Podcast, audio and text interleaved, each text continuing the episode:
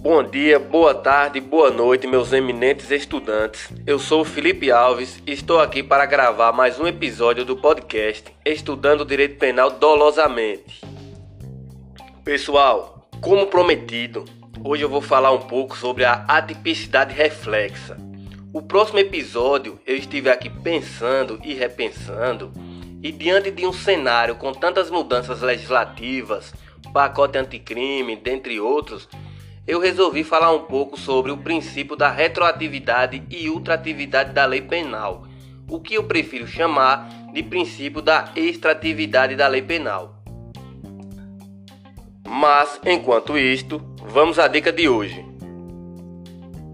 Então, pessoal, vocês conhecem a teoria da atipicidade reflexa? O que eu vou falar aqui não necessariamente irá se aplicar nos tribunais brasileiros. Alguns entendem dessa forma, outros não. Mas, como o próprio nome já diz, é uma teoria, a teoria da atipicidade reflexa. Vamos a ela.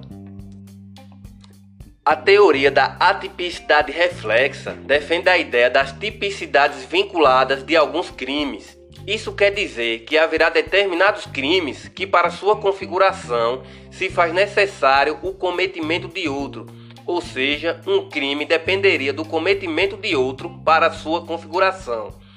Ele cria como se fosse um crime principal e um crime acessório, de modo que, para a configuração do crime acessório, se faz necessário a existência do crime principal.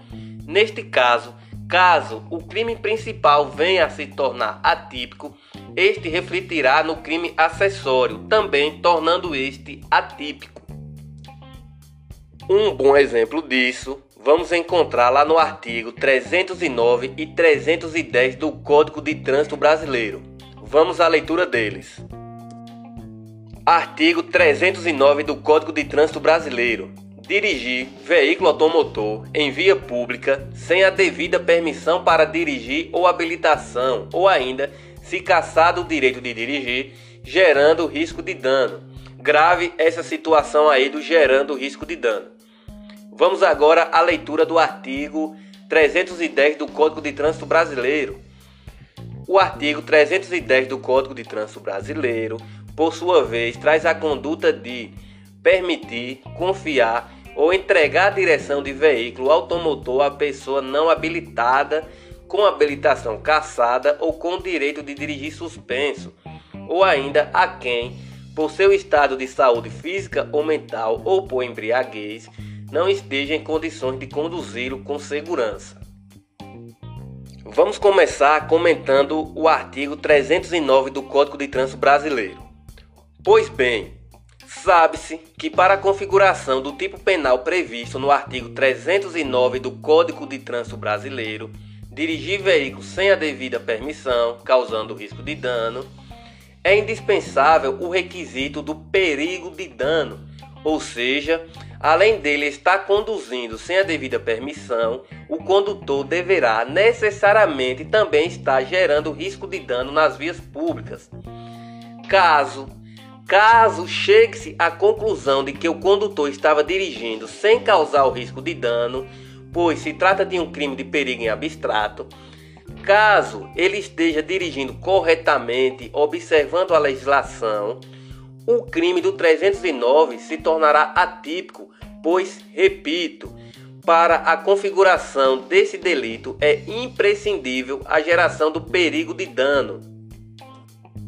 Partindo agora para o crime do 310, note que para a configuração do crime do artigo 310 do Código de Trânsito Brasileiro, permitir, confiar ou entregar a direção de veículo automotor a pessoa não habilitada, basta tão somente permitir, confiar ou entregar a direção do veículo automotor à pessoa não habilitada, independentemente se esta pessoa não habilitada venha ou não a gerar risco de dano a norma não traz disposição nesse sentido.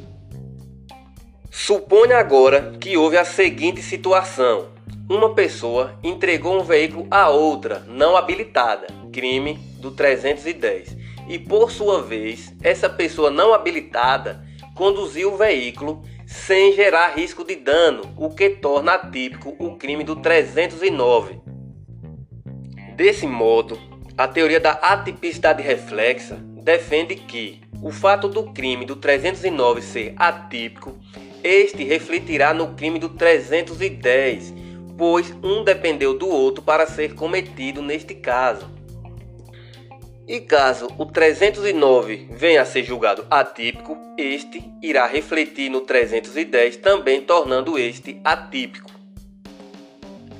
Pois, se a pessoa não habilitada que conduzia o veículo não cometeu crime algum, obviamente a pessoa que apenas entregou também não comete ou não deveria cometer crime. Lembre-se que estamos falando de uma teoria, pois a sua imputação violaria o princípio da proporcionalidade das penas, pois, novamente, não é proporcional que a pessoa que conduzia o veículo não cometa crime e aquele que apenas entregou o veículo venha a cometer tal crime.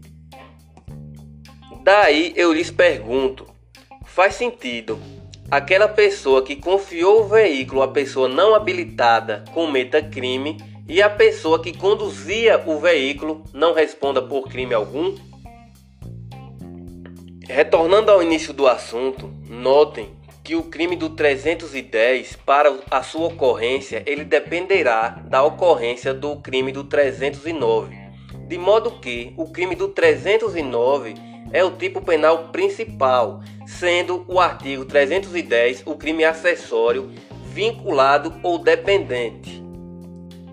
E sabendo que, com base na teoria da atipicidade reflexa, o crime acessório segue o principal, para a configuração do crime do 310 seria necessário que ocorresse o crime do 309. É isso aí, pessoal. Essa foi a dica de hoje e espero vocês no próximo episódio, o qual irei falar sobre a teoria da retroatividade e ultratividade da lei penal. Espero vocês lá e fiquem com Deus.